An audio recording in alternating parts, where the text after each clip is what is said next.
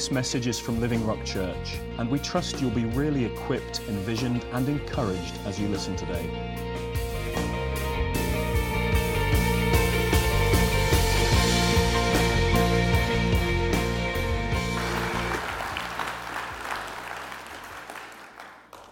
Well, it's uh, good to be back from, it actually was sunny Canada. Uh, I was in Ottawa last week uh, with their advanced conference, and I got to escort Tony Ling over there and had a great time with the church in Ottawa. Uh, they had a, a, weekend where they got the church that they've working with in Cape Breton, which is in Nova Scotia. They were over. The guys from Peterborough, you all remember Matt and Celia Clark, who were with us for some time. The, the church there was with them as well, and another group that are meeting up in the Quebec region. Uh, all gathered together to, um, to worship God together, to hear the word of the Lord together, and to advance the purposes of God. And it's such a blessing to travel seven hours west, land in a totally different country, and feel completely at home because you're with God's people, because you're with the family of God. And, uh, and that's what I'd like to talk about this morning about the church being the family of God. And, uh, you know, David said earlier about welcoming one another and greeting one another. If you have a look around this, this group of people here this morning, have a little look, have another little glimpse. Okay? This is your church family. This is the family of God. And uh, we're so blessed to be joined together. Know, when we, we talk about the church sometimes, we talk about it universally and on a big scale, and we talk about being children of God, being all those who believe and put their faith and trust in God. And of course, that's true. We're part of a worldwide family, a worldwide group of believers, brothers and sisters, children of God in Christ. But also, we're part of a local family where that's expressed and worked out in a real and practical and, and wonderful way, sometimes challenging way as well. But that's what family is all about. Does anybody here have a family where there are no challenges? A few chuckles. I guess that means that uh, we all have challenges in our families, but that makes them no less our family, does it? We don't always see eye to eye with, with our family, but that doesn't make us less of a family. In fact, the fact that we stay together and work through those challenges defines us as a family. Because there's something bigger than you and I individually because we're together corporately. And so, over the past uh, few weeks, David has done a great job, hasn't he, talking about marriage and the importance of our understanding things and where they're based in the beginning. And, uh, and when, we, when we look at the beginning, we see kind of two really key pictures. One is of a, I feel like, a son and his bride, and the other is of a father and his family. And when we've looked at marriage, we've looked at how Adam and Eve were joined together. They were different, they were distinct, and yet they were of the same essence, the same kind. And as they came together in marriage, it was representative of more than just God's desire that we find love and that we find us a companion and someone to share our lives with and we complete one another. But it's this great picture, this cosmic picture of Christ and his church, the groom and the bride. And there's also a wonderful picture of a father and his family. That God created us in his image so that we would be fruitful and multiply and fill the earth. I think it's very unusual to find anybody that doesn't value and put a value and worth on family. I know that I'm proud to be part of the family that I'm a part of naturally. I'm proud to be a Jones. Or as we say in Wales, Jones but you end up repeating yourself all the time, spelling out the most simple surname on planet Earth, so I have to say Jones, and a bit of me dies every time. But, but I'm proud of my heritage. I'm proud of my, um, you know, we had Remembrance Day, didn't we, earlier this month? And uh, my cousin put a picture of my grandfather up on, on Facebook, and and I thought, you know, that's part of my identity. That's part of my heritage. I'm proud that he's my granddad. And all the, my, my sisters and my cousins are all pinging messages saying that they too are proud to be. There's something special about it. It defines where we've come from, it shapes what we do now, and it defines what we do in the future as well. There's something about family that grounds us and anchors us, that makes us proud to be part of something. That old saying, blood is thicker than water. But the wonderful thing is, the blood of Christ has brought us into the family, and that blood is far more precious than any human blood, and it defines our relationships far more than even natural relationships. As wonderful and important, as significant as they are, we've been bought by the blood of Christ and brought into the family of Christ together. We're going to welcome in some new members later, and um, we're really looking forward to see that this family is growing all the time. That's God's heart for a growing family. But before we start talking about fa- um, the church as a family, firstly, we've got to start by looking at God as a father. You can't look at a family without looking at the father when it comes to the church family. And um, we, uh, we were talking a little while ago at a conference in Leicester, and Roger Aubrey shared, and he said, You know, sometimes we try and view God as a father through the eyes of either being a father or the father that we've had. We must never do that. Never try and picture God as, as good as your father might have been. Never try and see God through that perspective. See God as Father as He reveals Himself in His Word. He's the ultimate Father. He's not a shadow of my Father. He is the Father, the Heavenly Father. And the Word is the only place where I can come to to see what sort of Father He is. And from that, I learn to, to, to, to sort of think about how I, the, the sort of Father that I can be to my children as well. And so when we see in the Old Testament, I was interested to find out, you know, God is only referred to as Father specifically 15 times in the Old Testament. Just 15 times is he directly referred to as a father. Nine of those occasions, it's linked directly to Israel being like his children. And on six other occasions, it applies to individuals or prophetically to us or prophetically to Jesus. David, Solomon, us, Jesus. Then, when we meet the Gospels and we read what Jesus says, he blows the lid off it. It's like what was limited in the old is exponentially preached in the new. You know what? In, in, in, Matthew, Mark, and Luke, Jesus talks about his Father, refers to God as his Father 65 times, and in John alone, over 100 times. What a shift, what a change. 15 times in the Old, all of those books, 39 books, and we get to the first four, and God is referred to as Father over 170 times. God wants us to grasp something of what happens in the new covenant. The relationship that was always there but was subdued and hidden and never quite fully revealed. That when Jesus comes and brings in the new covenant, it comes in technicolor and surround sound. God is our Father, we are His children, we are the family of God. The first mention of God as a father is in Deuteronomy. If you turn to Deuteronomy 32, please.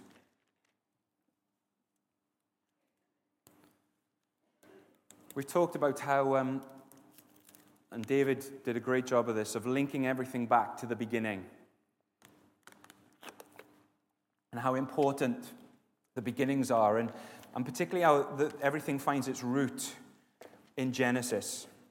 From there, we see uh, some of the most foundational key truths that then become unpacked in the rest of the word, but they're there, found in Genesis. And, and in Deuteronomy 32, verse 6, the very first time that God is mentioned as a father. So it's significant, this first mention.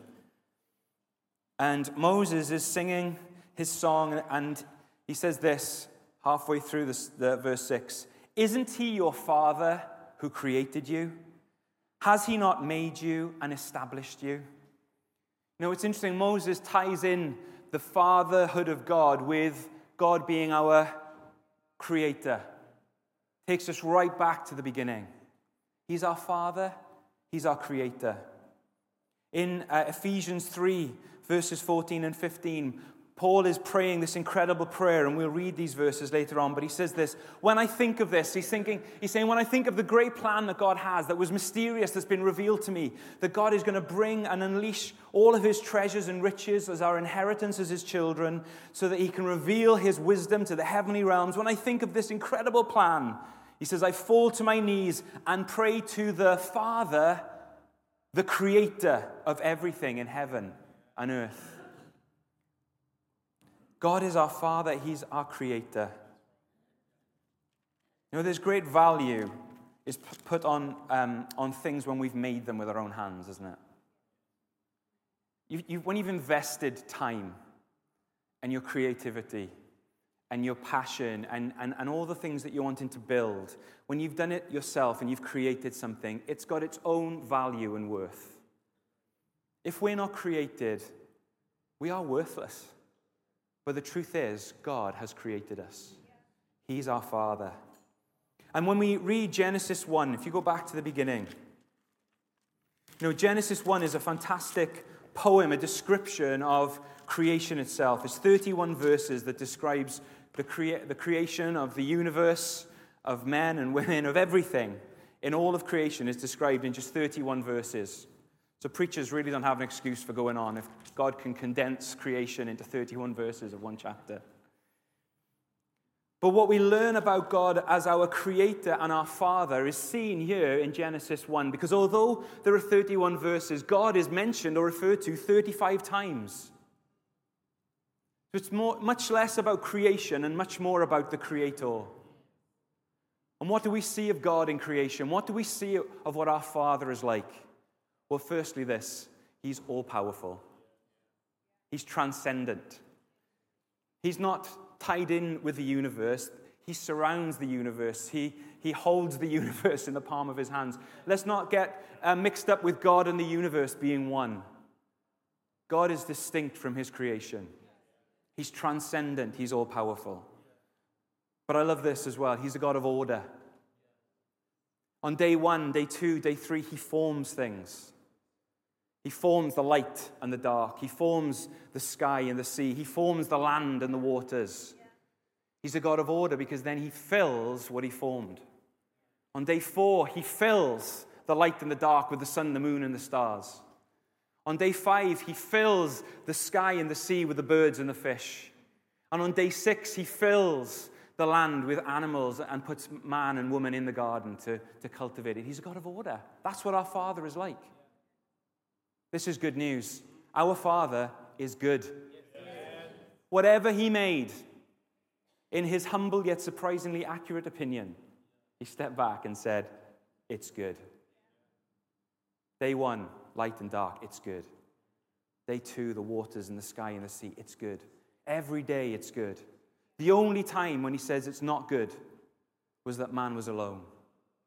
And then when man Eve is taken from Adam's side and placed alongside him, and God is finished, he said, It's very good. God is a good God. He's transcendent. He's all powerful. He's a God of order. He's good. He's awesome. He's mighty. And you guess what? He's made us in His image. That means that there's an inherent power that we have as a result of being made in His image. We've been encouraged to remember that this morning. It means that in everything, God wants us to be good, to reveal his goodness and his glory. And if you turn to Genesis 1 27, in fact, verse 26, God said, Let us, not let me, let us, the plurality, the Trinity, the Godhead, let us, the community, the family of God almost let us make human beings in our image to be like us. They will reign over the fish in the sea, the birds in the sky, the livestock, the wild animals on the earth, and the small animals that scurry along the ground. So God created human beings in his own image. In the image of God, he created them, male and female, he created them. Then God blessed them and said, Be fruitful and multiply, fill the earth and govern it. Reign over the fish in the sea, the birds in the sky, and all the animals that scurry along the ground. We see this incredible picture of God creating a family that's just like Him. In the Godhead, Father and Son are there with the Holy Spirit. And they say, let's make something incredible. Let's make something, let's make someone like us to rule in the earth, to multiply and be fruitful and be blessed, and to bring our glory into the earth, and to fill the earth with our glory. That's us. That's the church. That's the people of God. That's God's family. That's you and I this morning. Like our Father, this is who we are. Like Father, like Son. God created us to be productive. You know what? Within us, He's put everything that we need to grow, to grow individually, but to grow corporately. That's representative of God Himself. That we represent something of, in our families, of order and of submission of same essence, same kind, same value, same worth, but a different and distinct roles that we find. And when we find our role and our, and our place in that, there's great release and freedom and authority for us. That this is seen in the earth, that we reveal the glory of God in the earth. And you know what? It's a fantastic picture. And then what happens? Sin comes in and disrupts things. And Adam and Eve, there's disruption between them. There's disruption between them and creation. And then, worst of all, in some ways, there's a breakdown completely of the family as brother kills brother. And if you turn to, to Genesis 4, we read this tragic story of, of Cain and Abel. The enemy is doing all that he can to destroy family. He's doing all that he can to destroy family. He's trying to blur roles. He's trying to change and mix up the rules. He's trying to um, cause there to be a lack in family life. He will do all that he can to attack the family because the family of God represents God's heart as the father of, of, of a wonderful family. It, it, it directly challenges his fatherhood. And we see this outworked here when, when Cain kills Abel. Cain becomes jealous of his brother Abel. Abel is offering sacrifices to God, and he's doing it in a righteous way, in a worshipful way. And Cain is, is doing things and he's withholding things, he's being unrighteous, and he begins to see the favor of God on his brother. And rather than putting himself right with God, he becomes jealous of his brother and decides that he's going to kill him. You know, we must never become jealous of one another when we see the favor of God. And this question is a question that echoes throughout time and is a question that God is asking us today, which is this. When Cain has killed Abel, God says he's not just conducting some sort of post murder interview. He's asking a question that's fundamental to all of us, that we should all know the answer to, which is this Where is your brother? Where is your brother? This is more than CSI Eden. Okay, this isn't God putting Cain in some sort of interview room and, and, and sort of asking him where his body is because he doesn't know. What he's saying is this that the relationship that you've had for your brother is completely broken down.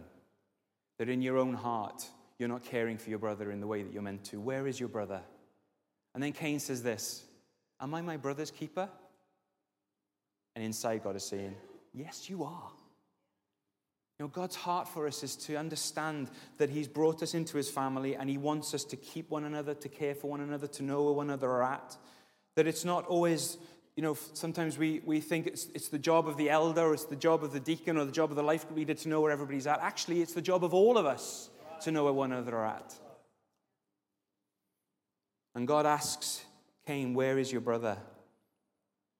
Because God's heart is always that we're looking out for one another that there's that sense of togetherness and that sense of family. And then throughout the, word, through, throughout the word, we see God seeking to restore this relationship that was broken, the family that was broken, the marriage that was broken. And, and, and when we come into, if you turn to Psalm 68, we just hear a hint. Uh, this is one of those 15 father references that I talked about at the beginning.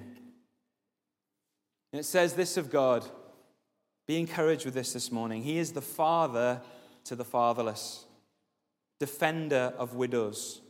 This is God whose dwelling is holy. God places the lonely in families, He sets prisoners free and gives them joy. God sets us in families. You know, we are a family of families. We, we are constantly aware that there are, are times in, in, in the church where we talk about families, but not everybody here is here with their family. There are some people here that are, are single, that are widowed or widowers. There are some people here that are younger or older, and you're not here with your family, but this is your family. This is where God has added you. This is where God has put us together. So that whether you're a family or whether you're up by yourself, we are a family together. And God wants us to outwork that together. God wants us to feel joined and to understand that we're part of this family, whether we're here with our natural family or not. This is our family. Why? Because we've been adopted. We turn to Romans 8. These verses, you know, in, in, in Hebrew times, times of the Old Testament, if you were adopted, you were brought into everything. You were brought into the fullness of being as if you were a naturally born son or daughter into that family. Everything that the natural heir was to receive, you would receive also. There was no second division, there was no lower level. You were brought into the fullness of the riches of the family and the inheritance. You were a true heir. And this is the adoption that God has called us into. Romans 8, verse 15 says, You've not received a spirit that makes you fearful slaves. Instead, you've received God's spirit when He adopted you as His children. And now we call him Abba Father. For his spirit joins with our spirit to affirm that we are God's children. And since we're his children, we are his heirs. In fact, together with Christ, we are heirs of God's glory. But if we're to share in his glory, we must also share in his suffering. You know, there's, there's a great privilege, isn't there, of being brought into the family of God. There's a great privilege to become an heir, to think these riches are going to be mine. The things that Christ had the power of, the, the, the way that Christ could move, the authority that he had, those riches that he's, his righteousness becomes my righteousness. His power becomes my power. His glory becomes my glory. His purity becomes my purity. But also, with that great privilege comes what? Responsibility. You know, the older we get, the more responsible God holds us for our behavior and our actions and the way we conduct ourselves. As a parent, you don't sort of chastise your child in the same way when they're young and they understand less to when they're older and they've grown more mature and understanding. And I, would said this story before, but I remember one of my friends from school was driving me down to, down to town and I leaned out the window and I'm just going, way! I don't know what happened to me, too many Haribos or something. But unbeknown to me, my mother was in the bus going in the opposite direction. and when I got home, Jill was not impressed. You know, she's like, How old are you? You're acting like a, a, an infant. I said, Sorry, ma'am, I was 27, you know, so. but with these great privileges come great responsibilities shared the story in the past of when I crashed my dad's car because I was driving in it with my legs crossed. And my father was a driving instructor and he'd let me take his driving school car out. And we sat in a petrol station and I was waiting for my friend to go and buy some fruit pastilles and I thought, I'll just see what it's like to drive with my legs crossed. Stefan Ruig's shaking his head at the moment. You don't teach that one, do you, Stefan? No. Put my right foot down on the clutch and put it into first. The engine was running, the handbrake was off. Put my and then I thought, actually, no, this isn't a particularly good idea. So I put my left foot down where it would normally be on the clutch to take it out of gear, which was now hovering over the accelerator. And the engine revved really loudly as I pushed my foot down and automatically lifted my right foot up, which would normally be on the accelerator, but was on the clutch and went into the car in front. I'd enjoyed the privilege, but I wasn't acting up. I wasn't being responsible with the privilege that my father had given me. I basically drove his office into somebody else's car. That was, his, that was his income. That was where he made his money. And I went home and lied about it as well, which makes it even worse. Don't judge me. All right, judge me a bit. Said that my foot had slipped off the clutch because it had some diesel on it, and, and they bought it. And about three years later, I owned up over Christmas dinner.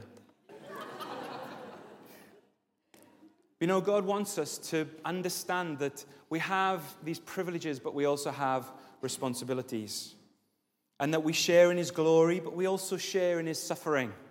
I read that sometimes and I think, oh, I'd rather just share in the glory if that's okay with you. But you know what? When we, when we become heirs, when we become adopted by God, we are fully associated with the Father. We are fully associated with Christ. Jesus says to his disciples, He says, I am the master of the household, and you're my household, and they're calling me the prince of demons. They'll be saying a lot worse things about you saying, Because you're associated with me, you will be persecuted. Jesus says in other places, um, In this world you'll have trouble, but be of good heart. I've overcome the world. And so, although there's suffering, we read that, but we actually know as well that part of the privilege is that we'll overcome those things. Part of the responsibility is to overcome those things together. Galatians 4, verse 6 to 7 says, Because we are his children, God has sent the Spirit of his Son into our hearts, prompting us to call out, Abba, Father. Now you are no longer a slave, but God's own. And since you are his child, God has made you his heir. That's us this morning. Heirs of God, where we can come to God and say, Abba, Father. You know, I've, I've heard this, um, this translated as Daddy God, but it's not that.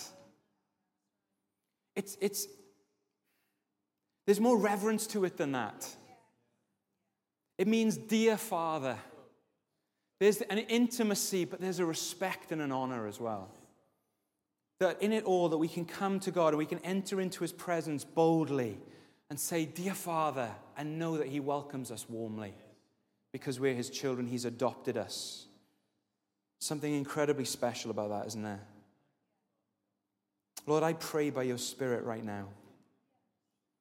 It's by your Spirit, Lord, that you reveal to us, you remind us, you reaffirm to us that we are your children, that we're your sons. That, Lord, sonship is, is not dependent on gender. It's about you bringing us into the fullness of relationship with you. And Lord Jesus, we thank you that you've done that. We thank you that you've paid a price. And Lord, I pray for each heart here, each one of us. Holy Spirit, cause us to understand afresh who we really are sons of the living God who can enter boldly into the presence of God. Lord, we thank you for the work that you've done. Lord, let us be more reassured than ever of who we are in you, our identity in you, Lord. Amen. You know, there's something of that adoption and, and being brought into this household.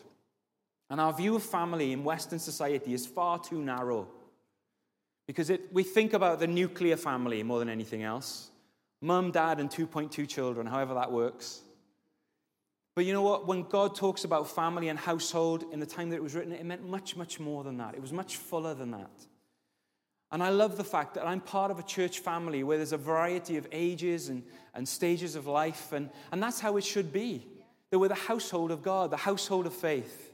Not just two generations, but many generations, all brought together under the same Father, all brought together by the same principle, the same process of putting our faith and trust in Jesus, all equal in God's sight together. Household of faith. As Galatians 6:10, it says, do good to everyone, especially but especially to the household of faith. Talked about and described as God's household. In fact, if I just turn to that, Ephesians 2, verse 19. Ephesians 2, verse 19. Paul is writing to the church in Ephesus. He says, So you Gentiles are no longer strangers and foreigners. You are citizens along with all of God's holy people. You are members of God's family. Together we are his house built on the foundations of the apostles and prophets and Christ Jesus as the chief cornerstone. You know, our understanding of, of, of being part of the household of God, where we are all completely united, all completely together, and God is our Father, and we've all come in by the same means, is so important for us to grasp and understand. And there's, there's five things I just want to, to cover about our understanding of family. Firstly, it's identity. Secondly, security. Thirdly, maturity. Fourthly, equality. And lastly, unity. I'm going to talk about these things. Firstly, identity. You know, we've talked a lot about covenant. And, um, and one of the big aspects of covenant is that in, in, in the covenant relationship, God is establishing himself as a father and us as his children. We've covered that and talked about that.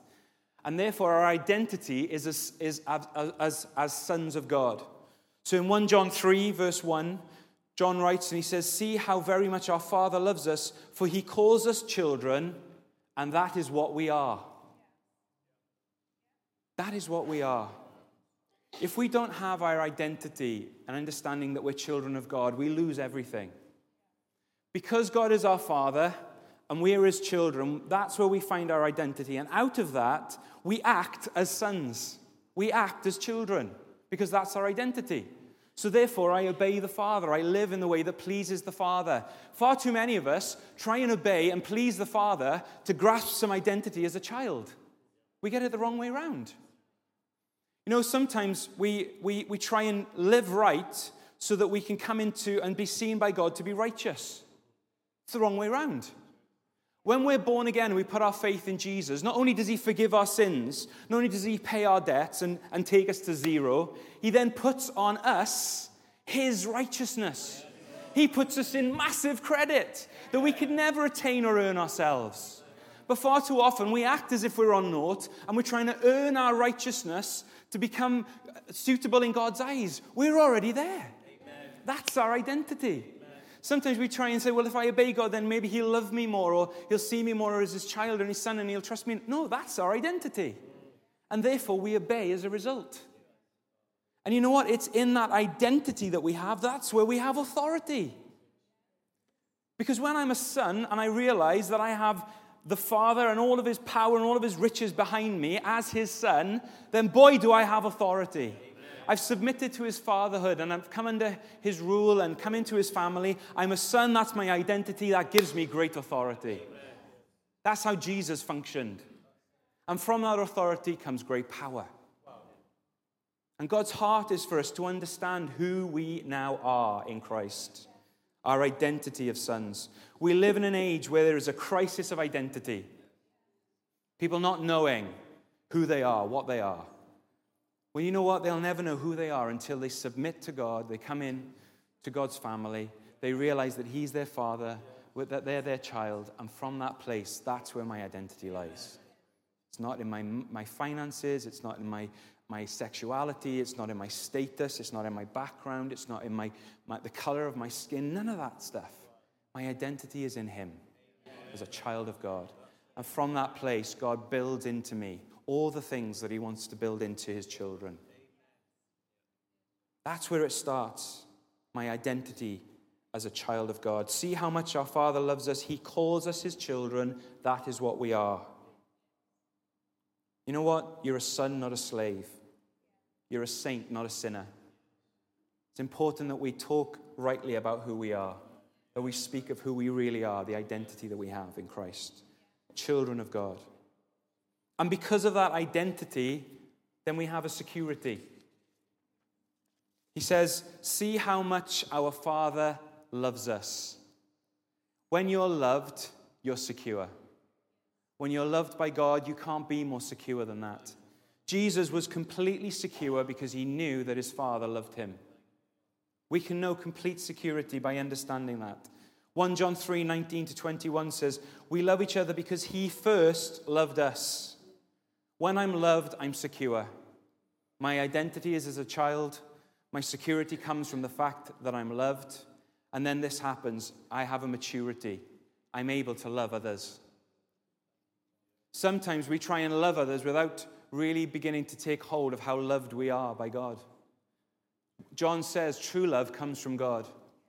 Sometimes we try and love people by, by, by working it up in ourselves when actually God wants us to know that we're loved, to ask Him to know that love so that we can bring His love and pour His love out onto the people around us. Because love comes from God. 1 John 3:19 says, "We love each other because he loved us first." If someone says, I love God but hates his brother, that person is a liar. The one who loves God must also love his brother. That's a sign of a maturity, isn't it? Talked about this when we talked about covenant love.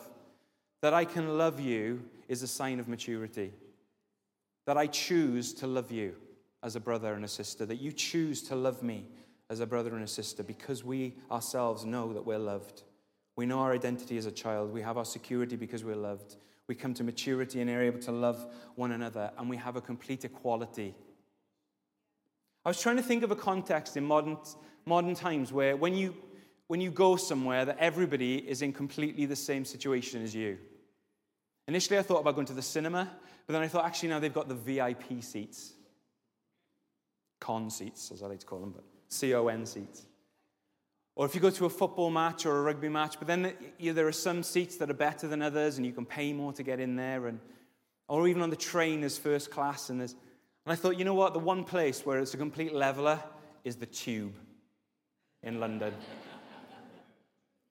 one ticket, and you're on the same train as everybody else. You go up and down the same stairs, the same escalator. You're in completely the same boat cooped up in that same thing with people far too close to you as you sort of rock back and forth. But you know what? When we're brought into the goodness of God, think about the anti tube. Okay? where, where rather than everything is down and shut and horrible and bleak, we've brought into the glory of God. But there's an equality. We're all in exactly the same boat. There are no first and second class Christians. We don't, as elders, we don't view different people in the church in different ways. I want to make that statement. I've heard the phrase in crowd. Okay? That, that some people think that as elders we have an in crowd. We do not have an in crowd. There is complete equality in how we view the church. We love each person. We want each person to come into all that God has for them. There may be some times and situations where we're involved in some lives more than others. That doesn't mean they're more important to us. That's just where we're investing our time and our efforts and our energy at that point. But we're available and accessible to everybody. And if anybody ever asked to meet with us as part of the church, we would make every effort to be with them as much as anybody else because we have a love for the whole church and there's a total equality as brothers and sisters. Equality. And as a result, unity. The word for a household is oikos. And there's a great word that is then described that talks about this unity, and it's this Philadelphia. It means brotherly love. Both of which are dairy products. Oikos is a yogurt, and Philadelphia is a cream cheese. I don't know what's going on there. But if you turn to Romans 12, verse 10, I realize this is probably the most scattergun I've preached for a long time, and I apologize about that. But I want to at least impart something of the heart of what it is to be part of the family of God and how we view the church and how we to view one another. Romans 12, verse 10, or verse 9, sorry. Don't just pretend to love others, really love them. Hate what is wrong, hold tight to what is good, love one another now, in the New, New Living Translation, it says genuine affection, but the real phrase there is love one another with brotherly love. It's a precious love, isn't it? The love that you have for your sibling. When you've grown up together, when you've experienced a lot of life together, when you know there's that, that, that you have the, the, the, same parents, the same father, and, and this sense of, of really loving one another and, and of being together. And then in 2 Peter 1 7, it talks again about brotherly love defining us. And I thought, you know, it's, it's a fantastic thing to, to say that we have a, a brotherly love for one another. But then I read the story of, um, of Acts 9.17 when Ananias is called to visit Saul after he's had the encounter. And this is what he, how he describes Saul. He says, brother. And I thought, wow, Paul has been persecuting the church for years. He's been making sure that Ananias' friends and loved ones have been scared, running for their lives, maybe even slaughtered and killed. And yet, as soon as Paul comes to Christ, the very first word that Ananias uses to describe Saul is brother. Oh, wow. What an incredible thought. That immediate change. As soon as you move from the kingdom of darkness to the kingdom of light, you're a brother in Christ. I'm a brother in Christ to you. You know, in the life of the church, being realistic, not everybody here is going to be your best friend. They're not going to be the person that you're going to spend most time with. Of course, there are relationships that are closer than others. Jesus had that with his disciples. He had the relationship with John, then he had the relationship with the three, and then the 12, and then the 70. But you know what? He was as much a brother to all of them as he was to John. Friendships are good, but never to prevent the friendships of others, never to become a clique, never to become separate, that we see one another in the same way with the same equality and the same love. That's God's heart for us. And that as soon as someone is added to us, regardless of their background, when they're born again, they're a brother. They're part of the family. The family has just grown. Know, I just want to encourage us to maintain the sense of family that we have here. For a long time, we, we talked about being a fantastic family, and, and I believe that we are a great family. Even as we grow, we need to if I fight to retain that sense of family more than more. And there's just three things I want to encourage us with in closing of how we can help maintain it, the essence and sense of family. Firstly, it says there's an old saying those who pray together stay together. It's so important that we pray together. It's interesting that when Jesus teaches his disciples how to pray, he doesn't tell them to say, My Father or even just Father. He says, Our Father. You know, there's something that God does in the corporate prayer that, is, that goes beyond what happens when it's just me praying. And the importance of us gathering to pray together is an expression of us being a family with the same Heavenly Father. To pray with one another and to pray for one another is a way that we will maintain a sense of family, even as we grow. I don't know about you, but as I pray for other people in the church, a love for them grows in me. A care for them grows in me. That we pray with and for one another. Those who pray together stay together. Make praying together a priority. I think we've lost that. That's We've, we've lost some of that essence of, of, of, the importance of gathering together to pray. If you're praying in, in, in uh, home groups or life groups, don't skip that one because you're uncomfortable praying in a group. Be there. If nothing else than to say amen to the prayers that someone else prays, because there's power in agreement. When we gather together corporately, I know it can be scary praying in a large group. Be there. Expect to be there to add your amens to the prayers because your amen is important in bringing agreement and a sense of togetherness. Pray together to stay together. Secondly, meet together and eat together. You know, I love to spend uh, time with my children, and I love to see my children spending time with one another. I believe it does God's heart good when we spend time together as His children. It just pleases Him, it blesses Him. In the writer to the Hebrews says, Don't give up the habit of meeting together. To make Sundays our priority, to make um, being part of a small group a priority. And in some, some cases, that priority has slipped. And I'm here this morning to remind us of the importance and the need for being together corporately, but also in homes. And to say this if, you, if you're disengaged from a group for whatever reason, my job is not to go around um, hunting people down that aren't getting to life group. Because that would be a full time job for me at the moment. no, that's not my job. That's not, that's, and, and it's not the, the job of the life group leader to sort of try and pin you down each week. There's a, there's, a, there's a need for us to recognize the importance of gathering together. And if where you are at the moment isn't working for whatever reason, then come and speak to, to me or David or Chris, and we will help you. But we really value the importance of gathering together in homes and corporately, to making that a priority, to prioritize it. And that when we gather together, that we expect to contribute. And then when we don't, aren't able to be there, that we're quick to explain why we're not, to let people know that are planning things for us, to value times in our homes, to value times eating together. I just want to say this don't get over the top about hospitality. It's more about sharing grace with heirs than sharing airs and graces. You know, sometimes we try and fix everything up so it's perfect before we invite people around. And then we end up not inviting people around. When we're part of a family, we look after one another, we care for another. We're not trying to fix everything up. So it's, you know, get the bunting out, make sure everything's tidied away. yeah. But actually, that we just spend time together, and there, there's, a, there's an informality and a, and a relaxed thing about it. We're still hospitable, we're still caring, but sometimes we make it such a big deal to invite people around that we don't get around to doing it. And I'd much rather that we're just in one another's homes, in one another's lives. Even if it's just for a coffee or some cake and inviting somebody around just to be, spend some time together for an hour is really important. Meet together, eat together, pray together, stay together, grow together, and sow together. God wants us to grow. God wants you to see this as His household and your household and therefore to invest yourself into it, to regard the people here as your brothers and sisters. And in doing that, that you keep right relationships, that there's a commitment to something that's bigger than ourselves, that we grow then in that together, and then we move out and go together to see the family grow even more.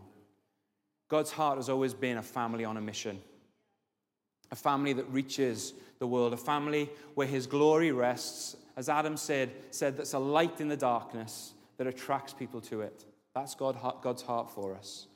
And I just want to, I wanted to spend this morning to remind us of the importance and understanding. God is our Father.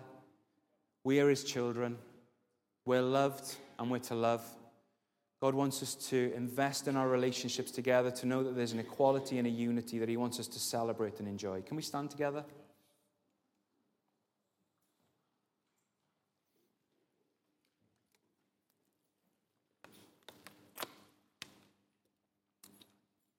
Just where you are, just begin to, in your own words, just begin to thank God that He's your Father, that He's called you, that He's adopted you, that He's chosen you, that you're His child. that you're his son. Thank you, Lord. Thank you, Jesus. Thank you, Lord God. Thank you, Father. Lord, thank you. Thank you that you're a loving Father. Thank you, Lord, that your heart is towards us here in this place this afternoon. Thank you, Lord, that you've called us together as your family for purpose, Lord. That you've called us and created us to grow and to multiply. Lord, not just naturally, but spiritually, Lord. Lord, I want to thank you for the many lives, the many families and individuals that are represented here this morning. And Lord, my prayer is, Holy Spirit, bless each person here this morning. Bless each family unit here this morning. But Lord, above all, let there be a greater sense of togetherness than ever before. Help, Lord, to seal in our hearts that understanding that we're part of your household. That you desire, Lord, for us to outwork our relationships as brothers and sisters Lord, let a greater and deeper love and care for one another, that Philadelphia, that brotherly love, Lord, let that grow and increase in us, I pray, even this afternoon as we gather together for fellowship, Lord. And Lord, our prayer is let us be a great blessing to the world around us. Lord, let other families, let other individuals find their place here in this family, Lord. Let us continue to be open and welcoming, Lord, to those that you bring to us, so that this family grows and grows and grows and represents you wonderfully, Lord, brings glory to your name in all the earth. Lord, we thank you for your love and your care. In Jesus' name. Thank you, Lord. Thank you, Lord. Thanks so much for listening today. For more information about Living Rock Church and for more great teaching, please visit www.livingrockchurch.org.uk.